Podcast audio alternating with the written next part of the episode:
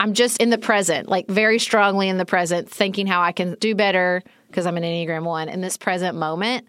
And it's like, I kind of want to invite everybody to join me because we're not going back to some sort of equilibrium. Like, this is not a temporary time period. And I think the exhaustion people feel is they keep waiting for that release that, like, well, it'll just be back to normal. And it's like, guys, we're not that, we're not, that's not happening. Like, everything's going to be different and in good ways and in bad.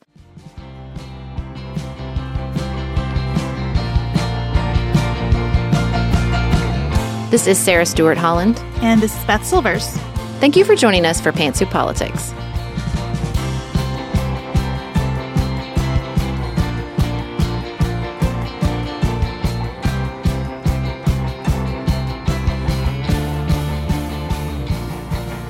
Much for joining us for a new episode. Today, we're going to answer questions from listeners about news sources we recommend. We know many of you are thinking about your news habits during this election year, so we want to give some recommendations.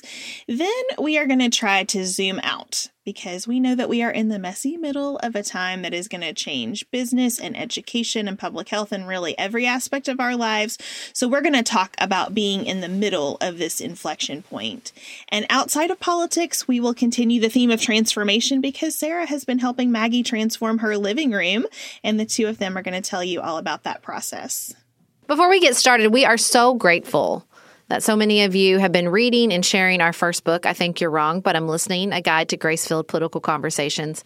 In advance of our new book coming out in May, we'd really like to reach 1,000 reviews, I Think You're Wrong, on Amazon. So if you've read it, we would so appreciate you leaving a review on Amazon. It can just be one sentence, it doesn't even have to be long, but it really helps us, and we would really appreciate it. And one more note as we get started we got an email from a listener named Sarah about blood donations. As we've talked about the storm damage in Kentucky, we recommended donating blood wherever you are as a way to make a difference. And Sarah wanted us to highlight that the FDA guidance on blood donor qualification has changed, expanding who is eligible to give blood. We'll put a link to that new guidance in the show notes. It's also a good idea to reach out to your local blood bank because there are some differences in eligibility from collection collection site to collection site. But if this is possible for you, there are national shortages right now, so donations are urgently needed. And thank you so much, Sarah, for sharing that. And thank you to everyone who's looking for a way to contribute. Hey, I'm Ryan Reynolds. Recently, I asked Mint Mobile's legal team if big wireless companies are allowed to raise prices due to inflation. They said yes. And then when I asked if raising prices technically violates those onerous two year contracts, they said, What the f are you talking about, you insane Hollywood ass? So to recap, we're cutting the price of Mint Unlimited from $30 a month to just $15 a month. Give it a try at mintmobile.com slash switch. $45 up front for three months plus taxes and fees. Promo for new customers for limited time. Unlimited more than 40 gigabytes per month. Slows. Full terms at mintmobile.com. Do you want a bra that's sexy or a bra that's comfortable? Thanks to ThirdLove, you can have both. ThirdLove was started to take all the frustration, ick, and ugh out of bra shopping. That's why they make solutions for every bra problem, aka problems. Their bras make it easy to bring back perkiness you haven't seen since high school, get smoothing you know where, and have straps that actually stay put. Designed at their headquarters in San Francisco and made from premium materials, they put every style through hours of wear testing on real women, including themselves, before it's given the stamp of boob approval. Comfort and support are guaranteed. Plus, whether you're a double A cup or an H cup, their virtual fitting room will help you find your perfect fit fast. And they've even invented half cups. No more feeling stuck between two cup sizes that don't fit right. It's time to get your problems solved. Visit thirdlove.com and get 15% off your order with code podcast15.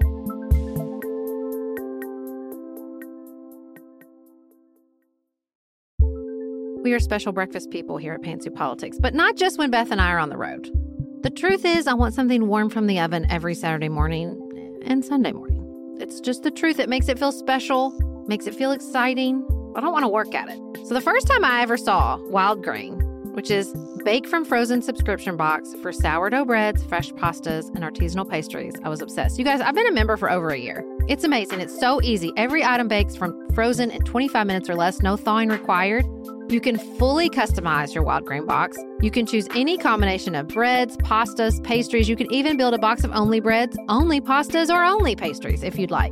And for a limited time, you can get $30 off the first box. Plus, free croissants in every box when you go to wildgrain.com slash pantsuit to start your subscription.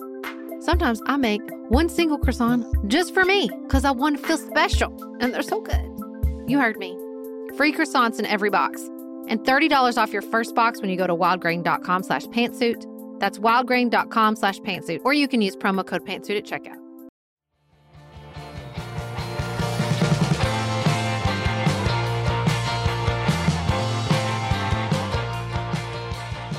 Well, we're still in the new year frame of mind and know that many of you are thinking about your news habits, what sources you want to follow, who you trust, and how you expand the diversity of views that you're taking in because it is an election year. So we wanted to talk about our recommendations today. You know, because of what I do on Good Morning with Sarah Stewart Holland, our morning news brief on Patreon, it really is a study in news sources and how they pick and convey the news of the day. And to me, that is the most helpful habit is just picking one news source and watch what it does every single day because you'll start to notice patterns. For example, here's a pattern that I have noticed. I have noticed when there is not a lot of news, they talk about what's going to happen instead of what has happened. And what do I mean by that? So instead of like reporting on um, really breaking news, natural disasters. You know, we've had a lot. I feel like we've had a lot of coups around the world in the last year. So, like, lots of, well, this is what happened overnight in Myanmar. This is what happened overnight in Sudan. It'll be jury selection begins in such and such trial. That's a popular one. Jury selection. That's with all the love in the world, that is not news to me. You know, that is not, unless you're going to follow the twists and turns of every prosecutorial argument. And sometimes they do, depending on the importance of the trial. To me, just saying, like, this trial's happening, check back in with the verdict. That's just filler. That's all that is. Or it'll be the president or vice president are planning to travel to. That's also a popular one. Again, not news. When they go there and say something, then we can talk about it. But reporting, especially at the top of a podcast or a newsletter, like this is what's going to happen that is a big red flag to me that there's not a lot not a lot of breaking news. Doesn't mean there's not a lot going on in the world, but there's not a lot of breaking news. And that's that's the stuff you learn when you pick one source and you follow it every single day. I think that definition of news is something I've been considering a lot because I can get stuck in sources that define news by political news. And political mm-hmm. news is not the only news that matters. And some days it's the least consequential of all the news. So I've really been trying to focus on sources that are going to bring me more international news, more business news, more tech news, more medical news, because I have felt really stuck in just the machinations of what's going on with Joe Manchin and Kyrsten Sinema lately instead mm-hmm. of taking a wider lens. And when you do that, when you get consumed with that sort of conflict or especially the what's going to happen to me there's always this undercurrent of like well you should be worried about this. Like we're telling you it's going to happen because it's probably going to be bad.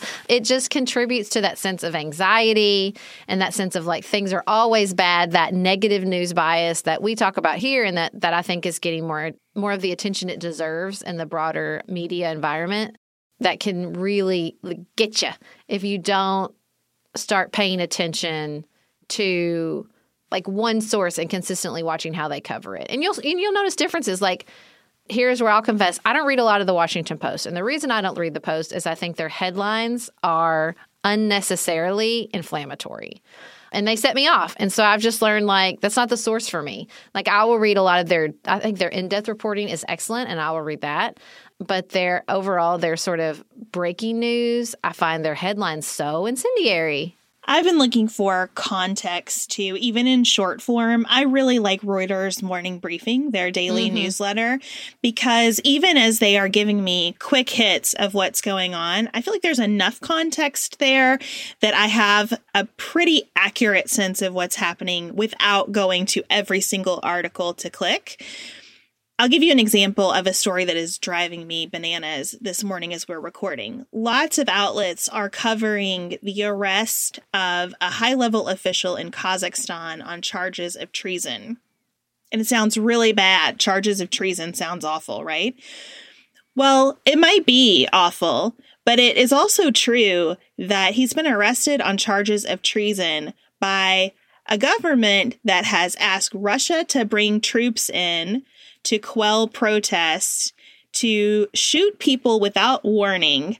I mean, there are a lot of factors you have to ask yourself arrested on charges of treason by whom to know mm-hmm. what's really going on in this story. And I think the way that headline has been put out there, it just sounds automatically like, well, he must be a terrible guy and anybody associated with him must be bad. And I think that the Reuters morning briefing does a good job of giving you enough context to not automatically do that sort of hero villain sensibility about every story. My favorite morning briefing is the morning from David Leonhardt. It's the New York Times email newsletter, and you can also get it on their website.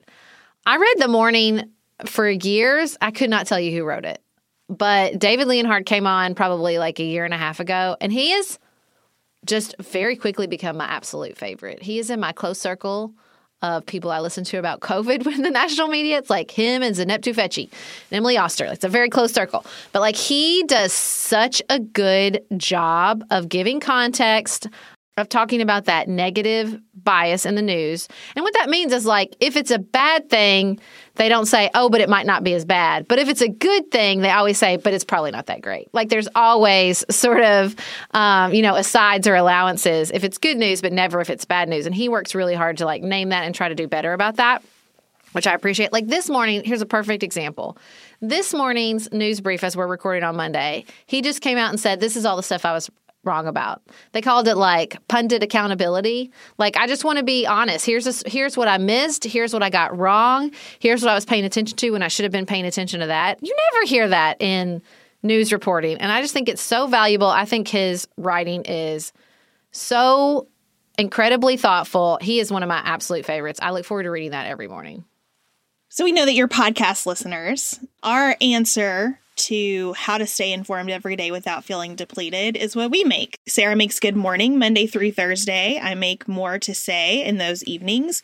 In about 20 minutes a day, you're going to get a look at the important stories with Sarah and then one topic with me. And that's how we hope that we can uh, keep everybody informed without feeling that sense of exhaustion or everything's terrible. I'm really proud of what we produce through both of those shows. And I think why I love it and why I'm proud of it and what we hear from listeners is that we don't come at it as journalists because we're not journalists. um, and so what we really try to do is like inform you through the lens of like a friend or a fellow citizen, not somebody who has corporate bosses to answer to or conceptions about sort of the both sides that require neutrality in journalism. We don't follow those rules. And so we can say, we think this is an overreaction or we don't think this is getting enough attention. So we have the ability to sort of critique and come at it from our different perspectives, be it like a lawyer when you're doing your Supreme Court briefs, or a mother if we think this is not getting enough attention, or a citizen, as opposed to this neutral journalist at all costs. And um, I think that's part of it. Like, so we can we can pick up the threads and we can approach it from a different perspective instead of just let me bombard you with all the negative news stories. I agree. I'm really trying hard, especially as I choose that one topic to talk about on More to Say, to say, here's why I care about this. Here's why mm-hmm. I think it's mm-hmm. important. Here's what gives me hope in it or the question that it prompts me to ask. We also really like a couple of podcasts uh, that do news coverage. The Newsworthy with Erica Mandy, I think, is very good. I really mm-hmm. like that she does not get stuck in political news, that she is going to bring in that business perspective, yes. tech perspective, um, pop culture sometimes. I just think she takes a very broad lens to say if you want to just get uh, a 10 minute taste of what's going on in the world, here is a good look at it. Yeah, I listen to Up First every morning and then I listen to Erica. I used to listen to some other morning news briefs from some other media companies, but they started getting on my nerves. They were so conflict driven, they were so dramatic that I was like, I can't do this with you anymore. Like, this is ridiculous. And so now consistently, I listen to Up First from NPR and The Newsworthy with Erica every morning. One of the things that I've been thinking about is actually reducing my news intake this year. And what I mean is not the not the quantity of information that I take in, but the frequency of taking in that information. Um, I'm really looking for more thorough discussions of issues instead of that constant stream of news alerts on my phone.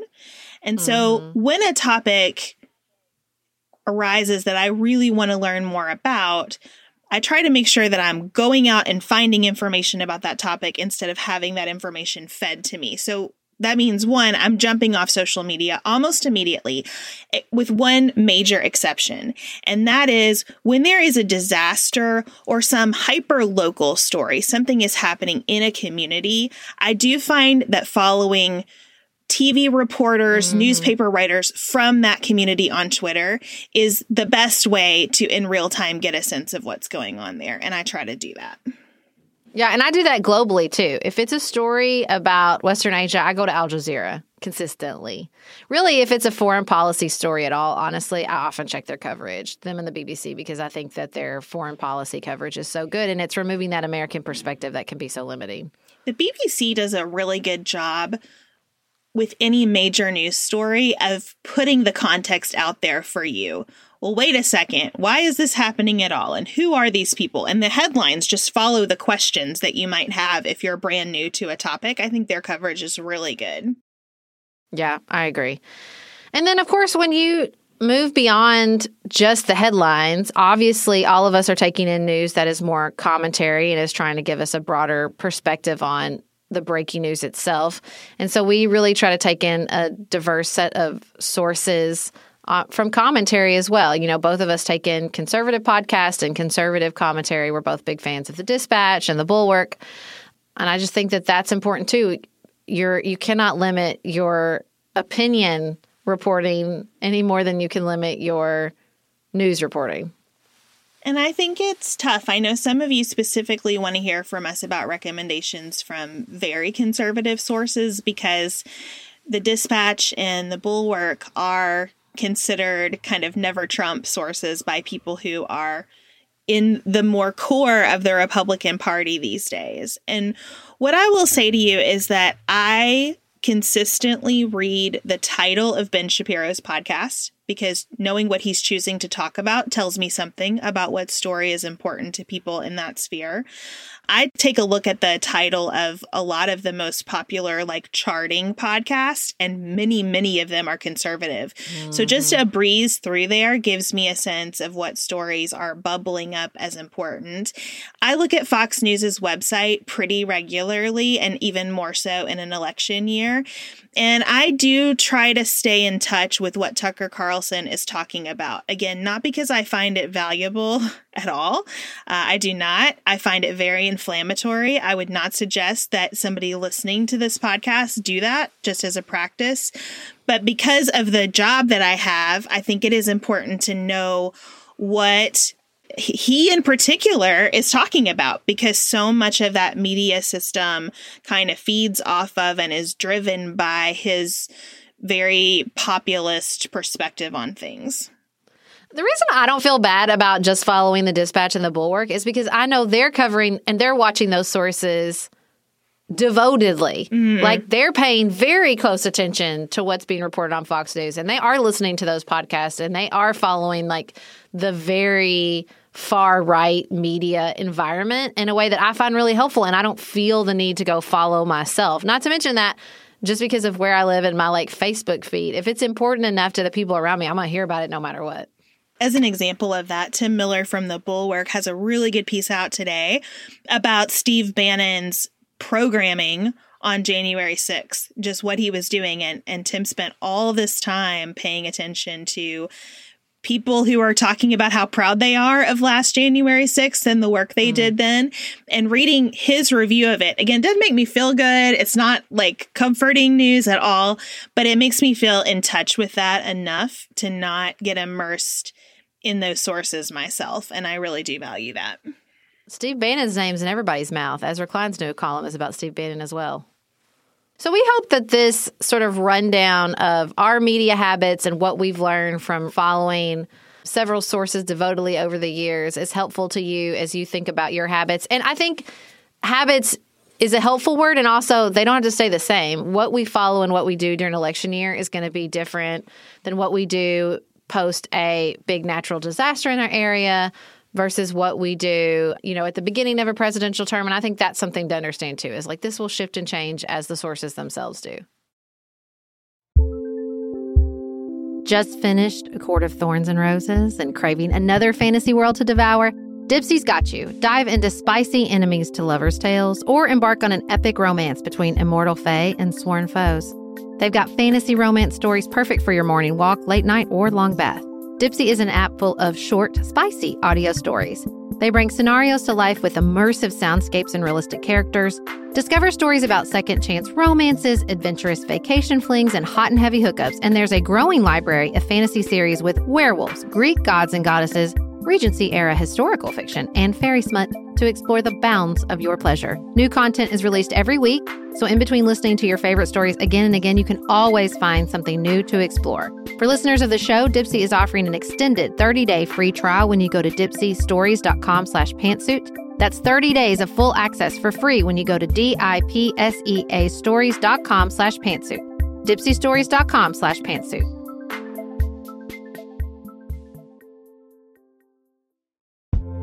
If you're looking for a very quick salon quality, but not salon priced manicure, Olive and June has you covered.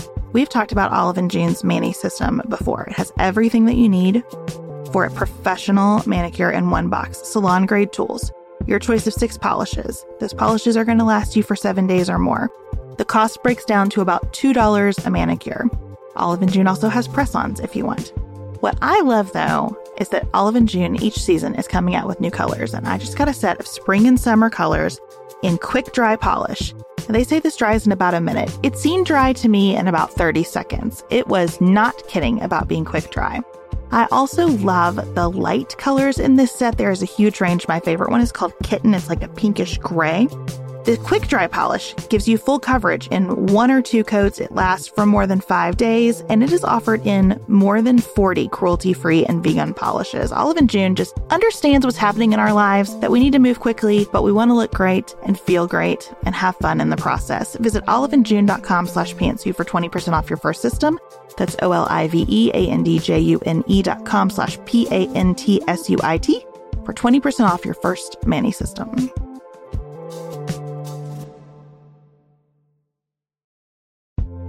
This show is sponsored by BetterHelp. Can I get something off my chest? Every day I feel a little pang of sadness because I think about Griffin going away to college. Y'all, he's a freshman in high school. This is not healthy or normal. This is why I have it on my list of things to talk to my therapist about. We all carry around these things, big and small. When we keep them bottled up, it can start to affect us. Therapy is a safe space to get these things off your chest and to figure out how to work through whatever's weighing you down. If you're thinking about starting therapy, give BetterHelp a try. It's entirely online, designed to be convenient, flexible, and suited to your schedule. Just fill out a brief questionnaire to get matched with a licensed therapist and switch therapist anytime for no additional charge. You gotta get it off your chest. And you can get it off your chest with BetterHelp. Visit betterhelp.com slash pantsuit today to get 10% off your first month. That's BetterHelp, H-E-L-P dot com slash pantsuit.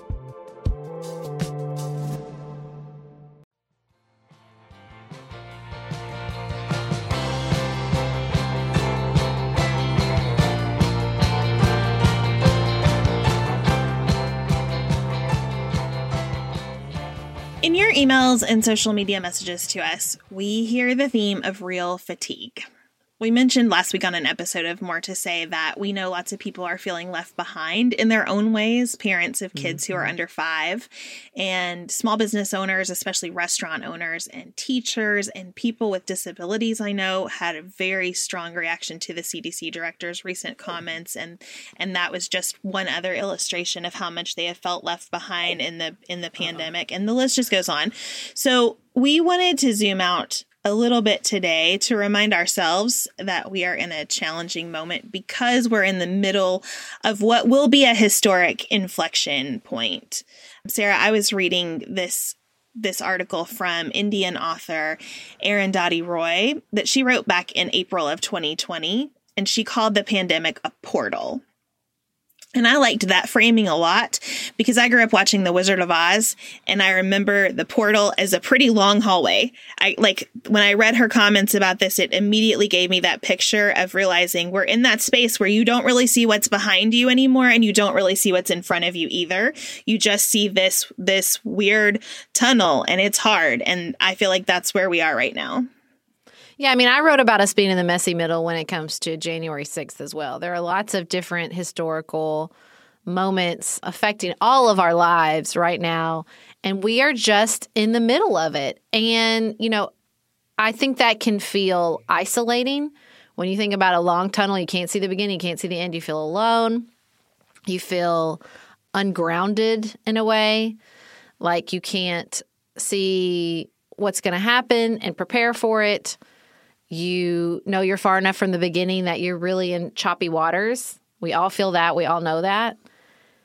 You know, when I feel that way, when I feel so alone and unmoored by the messy middle, I have to look back at history and I have to remind myself that I am not the first person that's been in the middle of a historical, transformational period of American history, much less period of human history.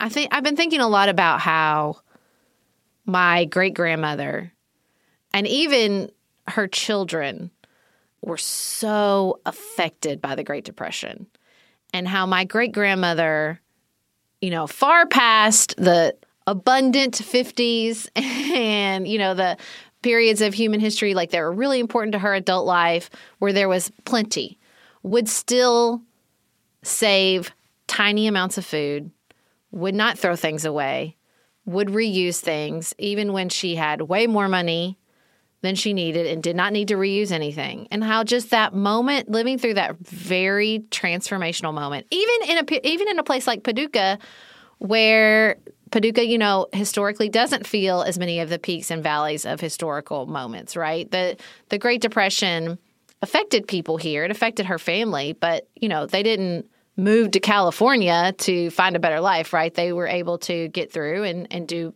modestly well in the middle of the Great Depression. And it still it affected her mindset through the end of her life all the way into her 80s. And I think, well, what what will that look like for us? Like, what is permanently transformed about us? What will be our thing? Will it be masks, right? Will it be an aversion to crowds way past the end of this pandemic? That's what transformational times do. They transform our institutions, they transform our personal habits, they transform our outlooks. And we are not the first humans to go through this, be it World War II, be it the Civil War. Years and years of just destitution and trauma and personal sacrifice and crises that just played out individually and institutionally and societally for people's entire lives. And I think that there was this narrative in human history that we were done with that or that we'd escaped it in a way. And you can feel you can hear that in people. And i even feel it in myself like no no this is like not what i was promised. No this is not we're supposed to be like flying cars like the jetsons. What do you mean we're just going to have struggles and crises and hard times just like our grandparents and great grandparents and ancestors did we were talking before we started recording about somebody I know who really views every problem as just a, a product or an app or a system that hasn't been created yet or that hasn't been perfected yet instead of being a person who's willing to sit down and say like you okay? Look can we check in on your soul? And i think that that person is it, there's nothing wrong with him. He's just a product of a time that has viewed everything mm. like that. I mean that's a that's a very typical way to walk through the world right now. And so, what we're going through is extremely hard and shattering to that sense of we can solve any problem. When you were talking about your grandmother, it made me think about mine and how she reacted to that depression era living too. And I thought, I think mostly about how she reused every piece of aluminum foil no matter its size or how it had been used previously. Like she would wash the aluminum foil and fold it back up in a drawer. And it was when it was time to use aluminum foil again, she would see if she had a piece that was about the right size. And as a kid, I viewed that as you know, just kind of a crazy thing that she held on to from that time.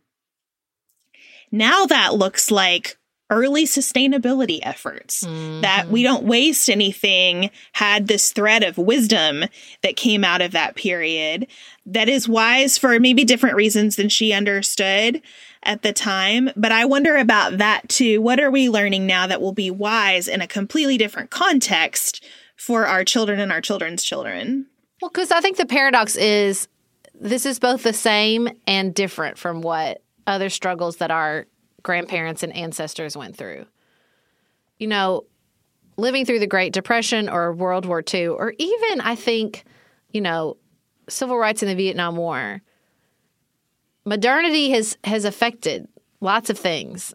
Our civic institutions are less strong, our civic culture is less strong. The family structure, in many ways, has been affected and is less strong. And I think we're feeling that too. The informational environment we are in has changed dramatically. And I don't say that to say, oh, this is so much worse. It's just different. And I think to give ourselves grace to understand, like, not only are we going through like a historically transformative time, but we're doing it in a different context. And in many ways, that context is harder. Our informational environment causes stress and anxiety, it isolates us from one another. And in other ways, it's been a blessing. Can you imagine going through social distancing and lockdown without the internet? I can't. And so I just think to acknowledge the paradox of like human beings have gone through tough times and our tough time is different. Um, and to see that and acknowledge that as well. I had this moment over the weekend where I was suddenly filled with an overwhelming sense of gratitude for indoor plumbing. I don't know where it came from, but I just all of a sudden thought, what if we have to live this way forever, where we have to wear a mask when we go out and social distancing is important and we still have conversations about big crowds? I would take that over living at a time when we didn't have any of that, but there was no indoor plumbing. I just thought for a second, like, this is a really important part of my everyday existence, and I'm so glad we have it those like perspective moments have been really helpful to me in the course of all of this, where I think it's not the worst time to be alive. If I were choosing on a timeline, I would still mm-hmm. choose this time over almost any other, even with all these difficulties. And believe that that is why everyone is watching Station 11, even though it is a pandemic show, which sounds like the worst thing anybody would want to watch.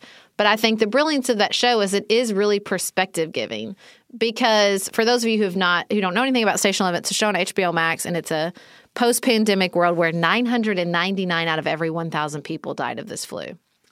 And so it's like it, it jumps in time, but it's primarily about 20 years after that period of human history.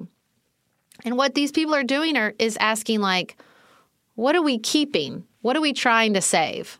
What are we working for? Every you know, all is lost. We're starting over. What do we want to keep from the before time. You know, there's this line constantly like there is no before. But there is a before. And what do we want to keep? And what still matters to us? And when we live together in human society, like what's valuable and what's not? You know, there's like a, an ongoing discussion about phones. You mean every book was on here? Like the the babies born post this pandemic? Like every phone? Because the electric grid failed. And they're like, every book? Yeah, every book, every movie. It sounds amazing. And uh, the constant friend is like, it wasn't that great. we don't miss it that much. But they were real, they were real excited to get to showers and bathrooms, let me tell you. And so, like, just kind of, it's, I think that's why that show is so popular right now, is because it uh, it's a really beautiful piece of art that gives you that perspective. And look, that's what art does a lot of the time, is gives us those moments, you know, a great novel or a great TV show or a great movie to think, to take us out of our own brains. And I think that is incredibly important in the middle of that portal. Like good, creative art, deep, values driven discussions that say, wait a second, don't spin that story in your head. Because in the middle of a, a big moment like this one, it's even more important to get out of your head because the pressure of that big moment on our internal anxieties and our internal stories is so crushing, can be so crushing. We're seeing that everywhere. We're seeing that with mental health challenges. We're seeing that with just people acting like assholes on planes and in stores. we're seeing that in rising crime rates, that that transformational moment can be really crushing if all we have to deal with it is the story inside our own heads. That we need each other, that we need art, that we need community, that we need connection to help draw us out of that story in our own head because it can be really toxic in the middle of hard times like these. It helped me to find this name for it this week in the shower. I was thinking about where is some of my stress coming from, and I realized that it is the absence of inertia that is creating hmm. a lot of stress for me. And just being able to label it that way and see it that way has helped me a lot. Realizing that I don't have anything that we just do now. Everything is still a little bit of a question mark. We usually do this. Are we hmm. going to do that this year? Does that make sense? Is it safe to do that? Is it wise to do that? What will other people think if we do that? There is no inertia for just what the plan is and how I gather with other people, how I get all those things that you were just talking about a sense of art and community and connection to other people. And that absence of inertia is a real stressor. Yeah, I mean, what we hear to a person is decision fatigue. And one of our listeners used the word micro decisions, which I thought was so brilliant. What a great way to put it. Just like, you know, mask or no mask, gather or no gather, social distance or don't social distance, absence, stay home, quarantine five days, 10 days, testing, no testing. Are there tests? I mean, just like. Even smaller, do I make my six year old get the mask over her nose every time she slips it off in church? The little tiny pieces of all of this. And that those micro decisions, when you know that you're living in this time, in this moment in human history where there are just massive forces at play, massive, huge global viruses, strains on democracy, you know, tech innovation, space exploration, like that's so huge. And so you're like, what does it freaking matter? Like, why am I wrapped up in this tiny micro decision? Why am I being forced to think through this same flow chart 3,000 times a day? And it's just exhausting. It's and it's like task switching constantly, which is so stressful and so hard on our human brains.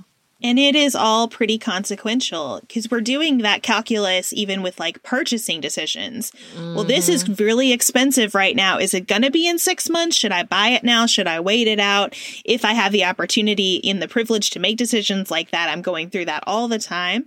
Worrying about where to spend our philanthropic dollars right now. I mean, I think everything feels so temporary that you don't know where to invest and that's tricky too. And and that's true about both money and about time. Do i put my energy into this thing anymore? Is this thing even still a thing that's going to be needed? So I think the one sort of blessing of my personality is that I don't have a great memory. I'm a big memory keeper because my memory is not great. Um, I don't hold on what it felt like, like I to to have little kids. That's sort of already fading. I definitely don't remember what it was like to be in DC as a double income, no kids. Like that time is way faded in my memory. College, law school, like they fade pretty quickly, and so I think that's really helpful because I don't think about this time as temporary. There's no such thing to me. Everything is t- every time I'm living in my life is temporary because they fade so quickly, and so I'm just in the in the present, like very strongly in the present, thinking how I can like do better because I'm an Enneagram one in this present moment. And it's like I kind of want to invite everybody to join me because we're not going back to some sort of equilibrium. Like this is not a temporary time period, and I think the exhaustion people feel is they keep waiting for that release that like well it'll just be back to normal. And it's like guys we're not that we're not that's not happening. Like everything's going to be different and in good ways and in bad. But all we really have is right now. And so i think that you know the people i i hear the most exhaustion from in my personal life are the ones who like want to go back to before. And it's just gone. It's gone. Like we don't go backwards through the portal. We're going to exit into a different place no matter what I was really tempted putting this episode together to come up with a boatload of historic examples of amazing things that came out of crises.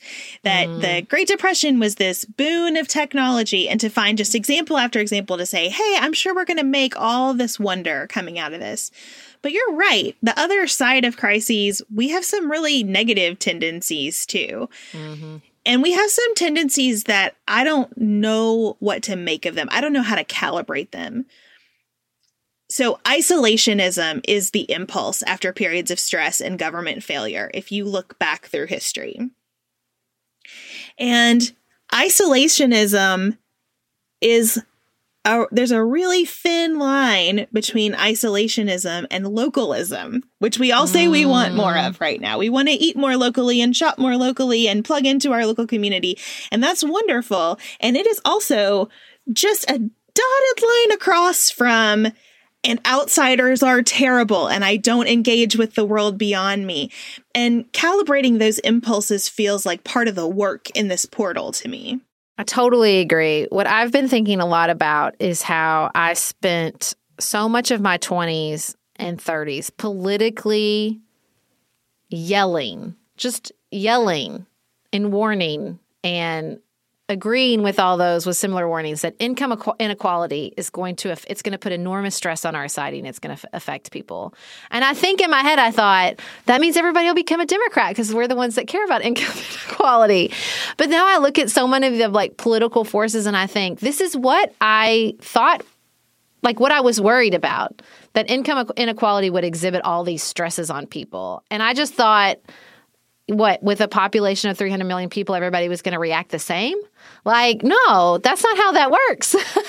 And it's true of it's going to be it's true of all the forces that were in play in our society before the pandemic. Income inequality our informational environment social media it's true of everything now. The pandemic I really think space exploration is going to be the one we look back and think, "Oh, that's the thing we missed. That was really huge right now." That's this is the historical moment we're living through that is hard to realize the impact of. And I just I have to remind myself like it's it's never going to be one thing. It's never going to be one reaction. It's never going to be all positive impact or all negative impact. The story is forever and always going to be more complicated than that. I think that's right. I've been talking a lot um, on more to say about timelines because it has helped me greatly to listen to people around me who are in a very different place about things that I am and think, what timeline is this person prioritizing? Is this person mm. right now prioritizing the past? Are they prioritizing the future? Are they more present oriented than I am? Because I get really excited about space exploration.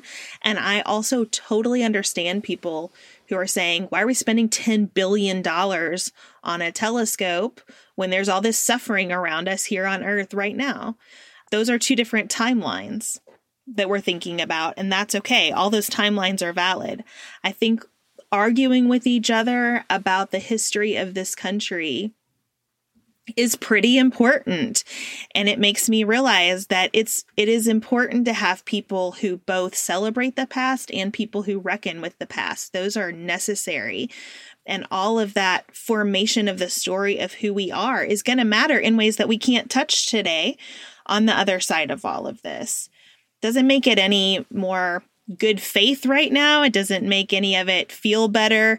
Uh, it doesn't mean it's not painful. I just think being able to to see that we are in this portal and that all of those inputs come out the other side rearranged in some meaningful way it just gives me a greater sense of peace.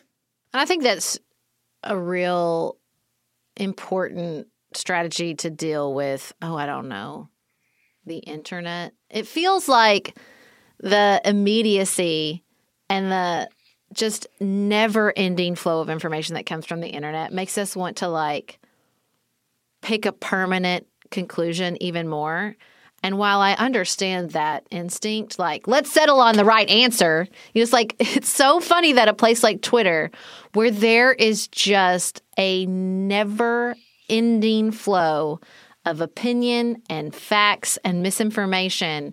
And it does feel like the drive there is to like settle on the right answer which is sort of hilarious when you think about it. You know, it's like trying to stop a fire hose with your finger. Like we're not that's not that's not available to us. Like the the idea that we're all going to settle on the right answer and everybody's going to agree on the timeline and the what's most important and what's most valuable And even if it bubbles up into a trending topic, like it's just not going to happen.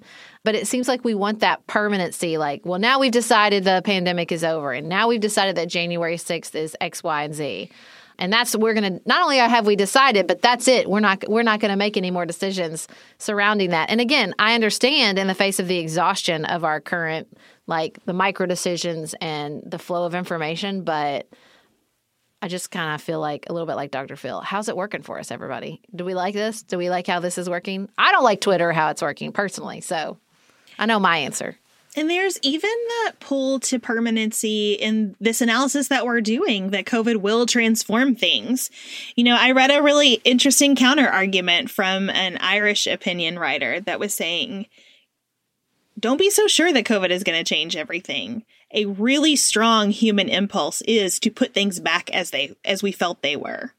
And even where that isn't completely available to us, there are people in this world who are going to try really, really hard to do that.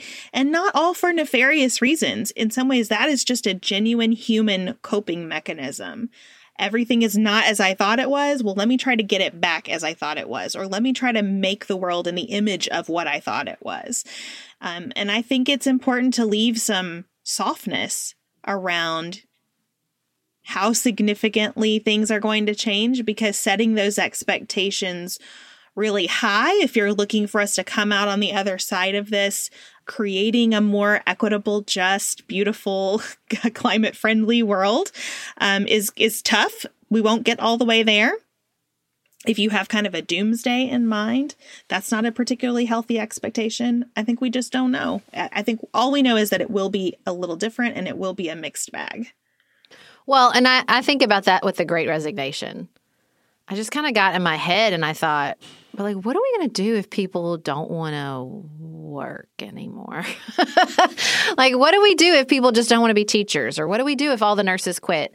And we had a, a listener, I think, comment that they were, they changed careers and they were joining public health. And I thought, oh, right there will be some people a part of this great resignation that are entering the careers everybody else is exiting. And I just legitimately had not thought about that. I just thought, oh, right. Like, it's not that everybody doesn't want to work, they want to do different things.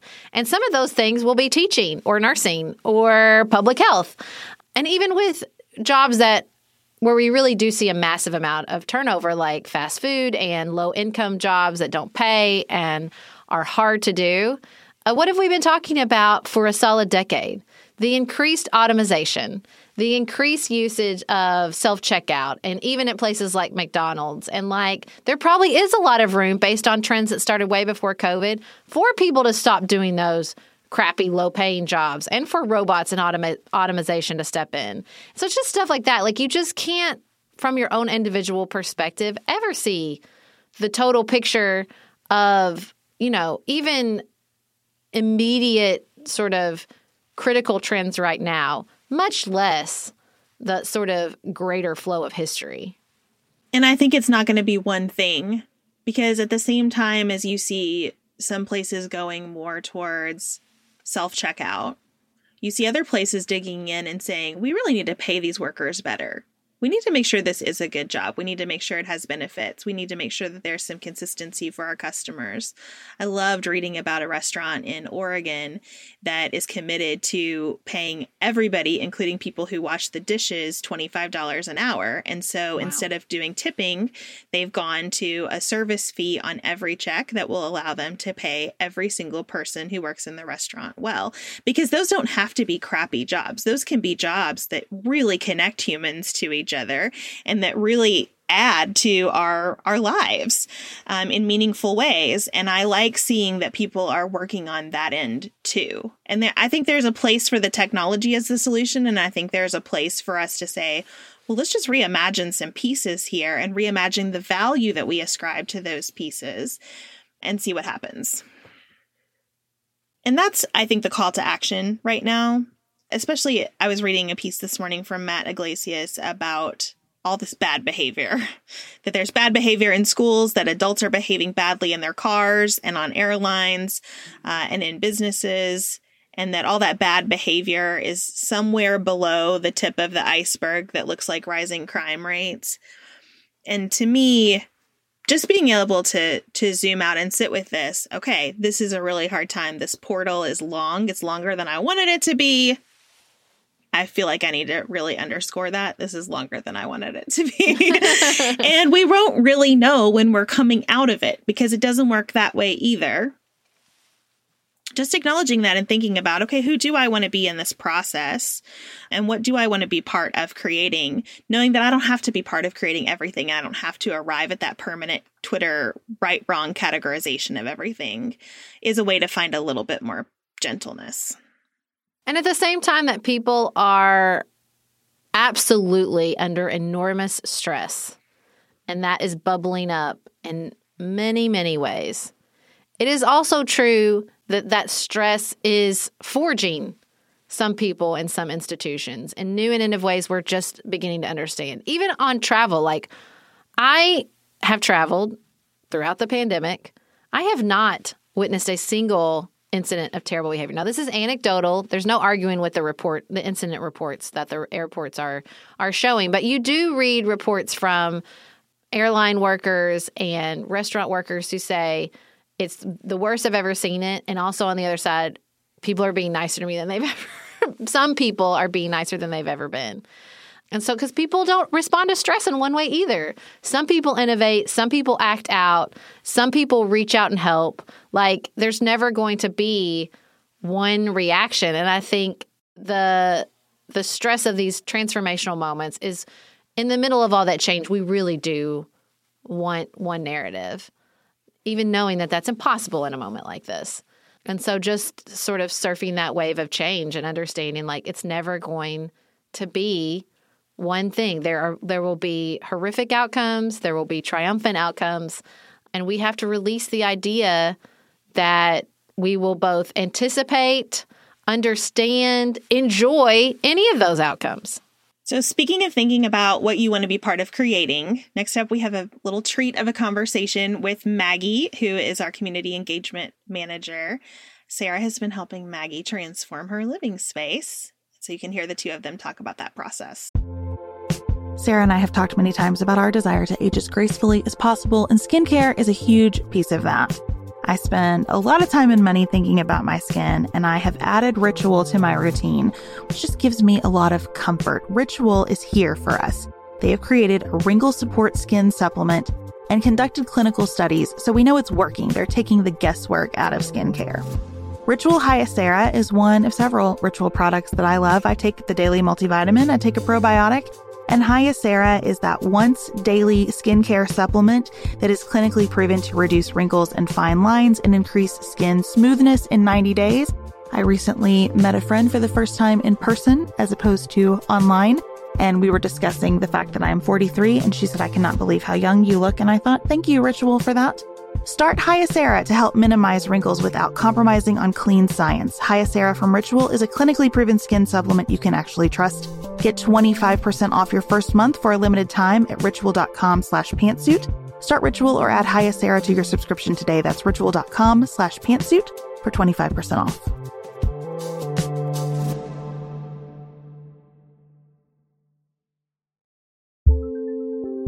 There's not much worse than a dry energy scalp. Also, when you get your hair colored and then it does not last as long as you and your stylist discussed, it could be that unfiltered, mineral filled water is the culprit. Hard water is a leading cause of damaged hair and dry, irritated skin, and about 85% of the United States uses hard water, filled with dissolved minerals and added chlorine. That's where Canopy's new filtered shower head comes in. Canopy, known for their beauty hacks and reimagined humidifier, has revolutionized the filtered shower head. Dermatologists recommended this unique three stage filtration system greatly reduces contaminants and odors in your shower water, leaving you with healthy hair and glowing skin. Best of all, the Canopy filtered shower head is hassle free. Installation is a breeze, and its unique quick release filter replacement feature allows for seamless filter replacement unlike any others on the market. Go to getcanopy.co to save $25 on your Canopy filtered shower head purchase today with Canopy's hassle-free filter subscription. Even better, our listeners can use code PANTSUIT at checkout to save an additional 10% off your Canopy purchase. Hurry, your hair and skin will thank you.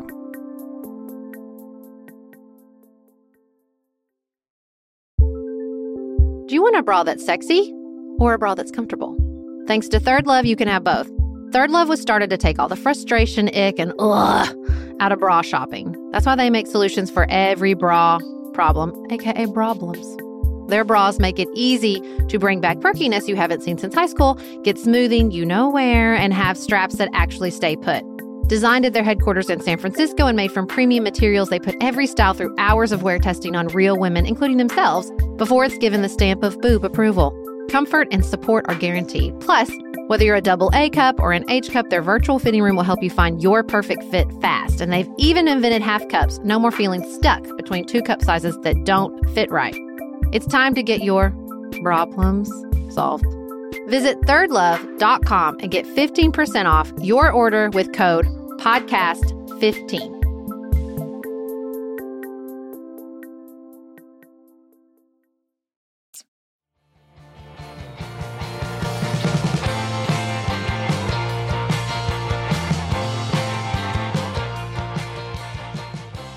Maggie, I'm so glad you're here with us I am too. for a little outside politics. And you're in your space. I can see it behind you. Yes. Okay, let's tell people how this started. I don't remember why you were sending us a picture of your TV in Voxer, but you sent us a picture and you're like, just excuse the mess. Oh, I don't even remember what you were Oh, I know it was. us. I was manifesting because I'd um, projected the um, news brief or something onto my TV because I thought you looked great on my TV. Love it, love it. And you're like, I hate this space. And I was like, well, let me help you. There's no need to live in a space that you hate. Yes. That's the worst. You can't do much, I feel like. Truly, much at all if you feel bogged down by your living space. Yes, and I feel I like think it should be in the hierarchy of needs, truly. I think so. And I, I think part of it is it wasn't so bad, but then when the pandemic started, like the space just became a lot because of the way that my house is like this open floor plan experience. So it was like mm-hmm. living space, office, playroom, music practice space. It was just, it was doing too much. Library. I mean, truly one of the happiest days of the pandemic when I the like did the best job at managing my pandemic stress is when I transformed my guest bedroom like literally late at night into a classroom and at the I just using stuff around I had around my house and at the end I was like I feel the best I felt in in months because I've made this space work for what we needed right now. yes. Yes. I feel like that was also one of your first questions was like, do both of my children actually need their own room? because we could put some of the stuff in another room. You're like, yes, they do. So that so the first thing that happened is I said, well, let me help you. And a lot of people listen. This is a testament to you, Matt, too, Maggie, because I will say that I have lots of suggestions for people's living space, and not everybody takes takes me up on it. But I was like, can I help you? And you're like, sure. And I thought. Well, you know, especially because you said you had culling to do, and that usually takes people a long time. I thought we were looking at like months, and dang, if not like two weeks later, did you show a big old arm of a garbage truck picking up your piano, which is truly one of the most satisfying like videos I've ever watched on the internet, and putting it in the garbage can because it was a it was an old Yes, it was. I yeah, I feel like piano. Just yes, put that out yeah. there. I had gotten it for free on Facebook from someone, and it was like broken when I got it. And I like, I think I'd even had somebody look at it and be like, "There's really no fixing this thing." So Yeah. But you got right on it. You were ready. You were ready for someone to give you permission to throw things out. Yes. It's kind of how it felt to me. yes, and and I think there's also a little bit of like I don't have any like what's the word pretensions about having like taste or styles. So like. It was very helpful for me to be like, no, this is the color you should paint your walls. This is what the desk needs to be. Like, It's also helpful for me. This is why I don't do this stuff. I've never done this stuff professionally. Is because I learned, oh, but some people won't do what you tell them to, and then I was like, well, then I'm out. will Forget do it. exactly I what you tell do me. this if people are going to take my advice, and you did. So the first thing we talked about, if people saw the pictures on Instagram, you had a bright blue wall that was just. It was offensive to the eye. How did that wall come about? I need to know the story there. So when we moved into our house, we had for like five years lived in an apartment where we couldn't paint the walls and everything was just like white. And like before we'd gotten married, I lived in a dorm where everything was white. So I'd been like in like white rooms for a very long time. So I feel like when we moved into our house, also when we moved into the house, to be fair, the previous occupant of our home had painted everything orange and green. Woo! It was intense. Like, and it was through the whole, like the kitchen, the bedroom, everything was orange and green. I don't know what that was a symbol of, but um, so we felt like we really wanted some bright colors that were not orange and green. I don't- it seemed like a great idea at the time. It was bold. It was y'all. It's royal blue, like the bluest of blues on a giant wall. And look, that is so common. I did that in our first appoint, uh, uh, first apartment. When you start painting walls and you're like finally free as an adult to paint the walls, I think everybody does that. Everybody goes way too bright. Look, I'm not a, I'm not opposed to color. My house does not look like restoration hardware. Okay, like I have lots of color in my house. I have learned over time I do not want that color on the walls. right. Yeah, I, just think that don't want it on like yeah. walls. I uh, seeing this now, And you do need to pick. Yeah, you could have done the bright blue if literally everything in your house was white. Yeah. Every piece of furniture, every upholstered, like if it was all white and royal blue, that would look baller. It'd look like you really loved UK, but it would look baller. But you can't do both. You cannot have it both ways, right? You cannot have color everywhere and then also really bright color. I mean, you can, yeah. it, but it is a it is a very tough aesthetic place to be. Right. It's and gotta- having no gotta be done taste here. right. but I think that you Tough were right. The other thing you said was that like having it all the same color actually makes it look bigger and brighter, which is weird because I live mm-hmm. in Florida and we have like a lot of natural light, but it is kind of dark. Especially in this like main living space because there's not like a lot of window here. So that has been nice too, is it feels like brighter. Yeah, when you have a small space, even if it's like sort of an open living area, like putting all the color in one place, like all the walls, especially if there's lots of like curves and hallways and it just it creates a flow so it doesn't your eyes aren't taking in the fact that the walls are changing colors. Like I always tell my friends, like you have to have a place that you, for your eyes to rest. There needs to be a rest. That's kind of what I mean. Like it can't be bright on the wall and bright in the in the upholstery. Like mm-hmm. the eyes need a place to rest. It needs to. You need to find that sort of peace so you're not constantly taking in aesthetic information. And so we the first you you got rid of stuff pretty quickly, and then the first thing you did was paint. That helped tremendously. And you and we just I kept pushing you. Like I was like she she did the main wall and I was like, How about that yellow I see peeking out in the hallway? Can we do something about that too? How about the yellow in your kitchen? Can we do and you did. You basically painted everything, mm-hmm. right? Yeah, we got the kitchen. We have a little hallway. We did the bathroom. And yeah, so mostly like the paint made a huge difference. And then and and by we, let's just be honest here, my husband has done literally all of this. This is another this is another mad shout out to your husband. yes. Because a lot of times in my life, I suggest things like this to my girlfriends, and they're like, "Oh, my husband wouldn't do that, and or he won't like that." This is listen. I'm going to offend people, but this is how I run my life. I'm just being honest. My husband does not have an aesthetic say. He didn't get to name our kids. He doesn't have style. I'm not going to let him do anything that has to do with style. Name a kid, paint a wall, pick a piece of furniture. And it works out well in our marriage. I understand that does not work in other people's marriages, but there's just a part of me that's like, if your husband is not an interior designer, like, why are we taking his input? That sounds harsh. I hear that out well when I say it. It sounds harsh. I'm just saying you. It, I'm just saying it served me well in my life. So your husband did put up a fight, which was also very right. helpful. Well, because I feel like he's like on board also, where like we just sort of recognize that there are there are areas of our lives where we have like very high skill and strong opinions. And mostly we just really agreed that we want this to be a space that we want to be in. And Yeah. everything we've done up to this point has been wrong. Well, and I here's what I think is hard. I think it's hard. Like this is this always cracks me up on the TikTok interior design videos. They're like, now if you love it, do it, but this is out of style. Now, I think that there is a part of interior design that is trend driven. That is really just, well, we need to tell you to do something else so you buy a new thing. Right. Totally get that. I think that's true. But I think people think that's all it is, and it's not. There are some just fundamentals of like color theory and proportion and like functionality of spaces.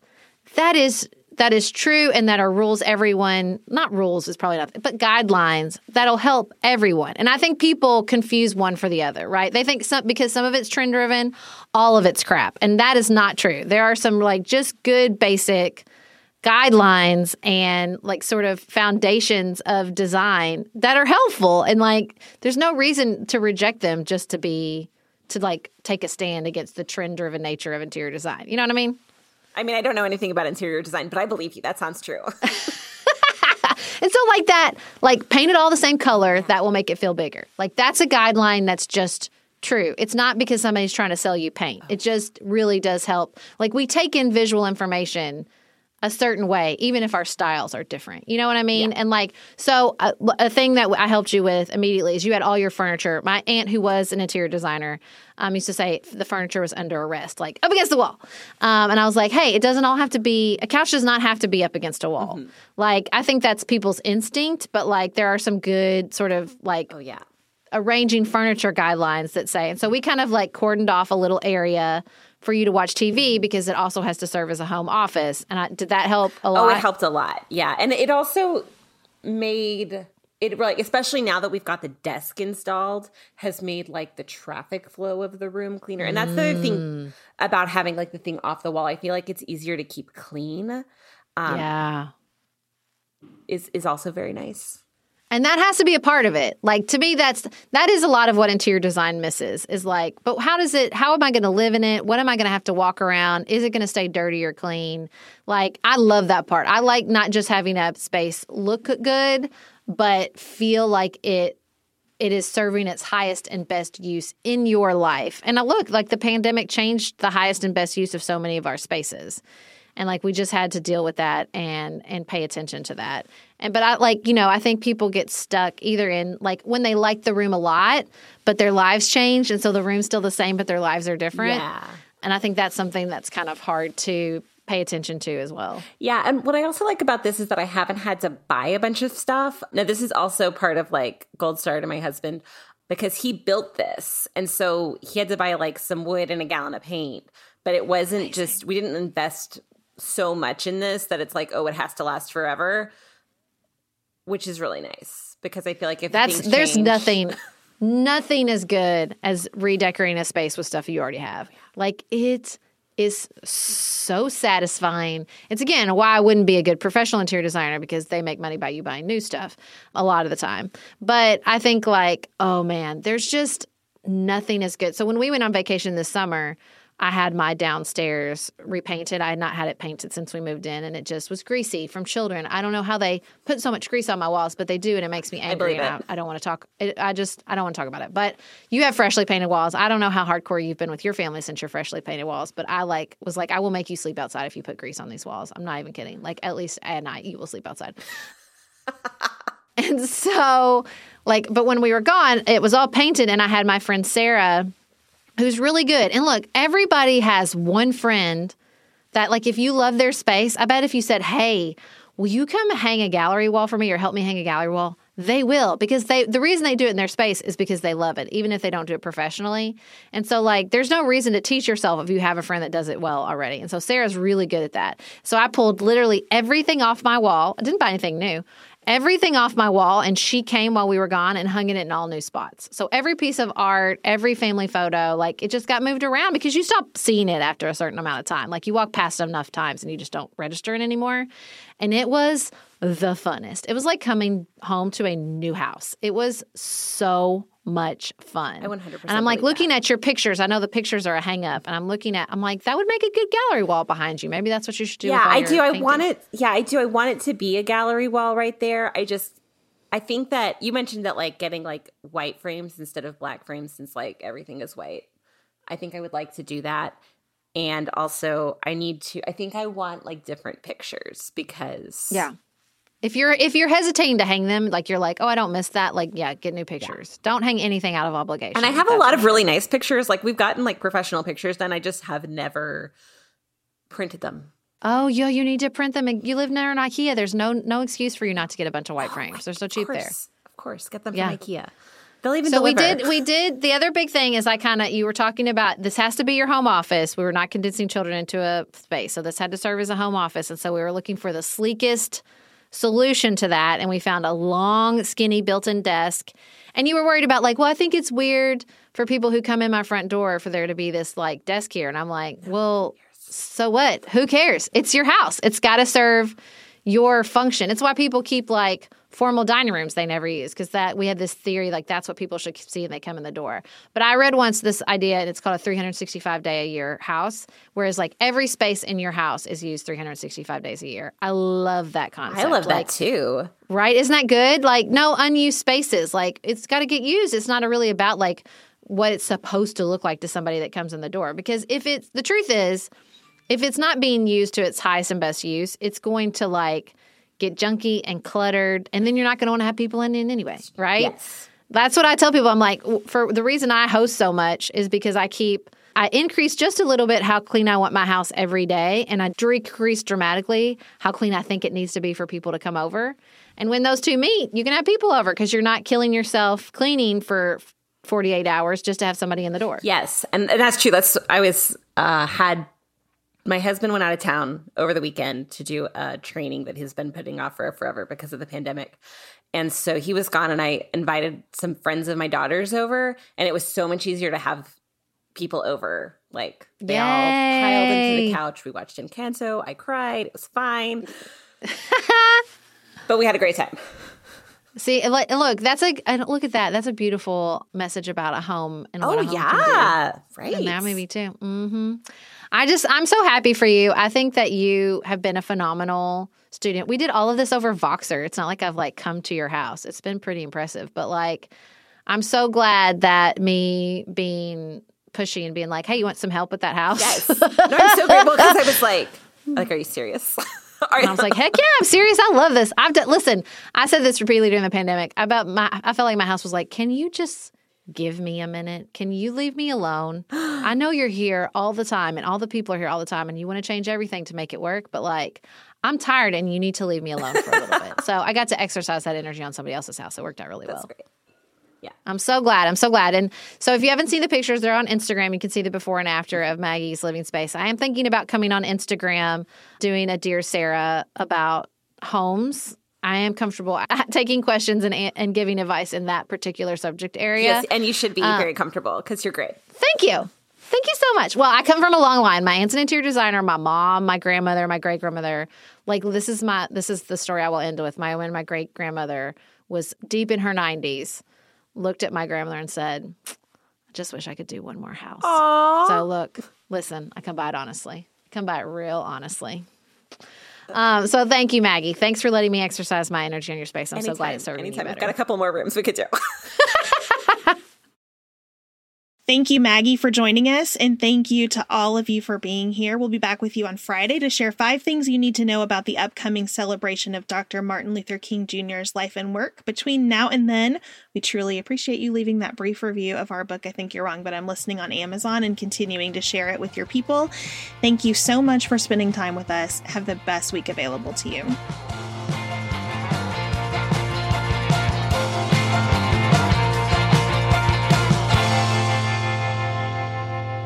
Pantsuit Politics is produced by Studio D Podcast Production. Elise Knapp is our managing director. Maggie Penton is our community engagement manager. Dante Lima is the composer and performer of our theme music. Our show is listener supported. Special thanks to our executive producers. Martha Brunitsky, Allie Edwards, Janice Elliott, Sarah Greenup, Julie Haller, Helen Handley, Tiffany Hassler, Emily Holiday, Katie Johnson, Katina Zuganellis Kasling, Barry Kaufman, Molly Kors, The Creeps, Lori Ladow, Lily McClure, Jared Minson, Emily Neasley, The Hesitons, Tawny Peterson, Tracy Putoff, Sarah Ralph, Jeremy Sequoia, Katie Steigers, Karen True, Annika Uvaline, Nick and Elisa Valelli, Amy Whited, Melinda Johnston, Ashley Thompson, Jeff Davis, Michelle Wood, Joshua Allen, Morgan McHugh, Nicole Berkless, Paula Bremer, and Tim Miller.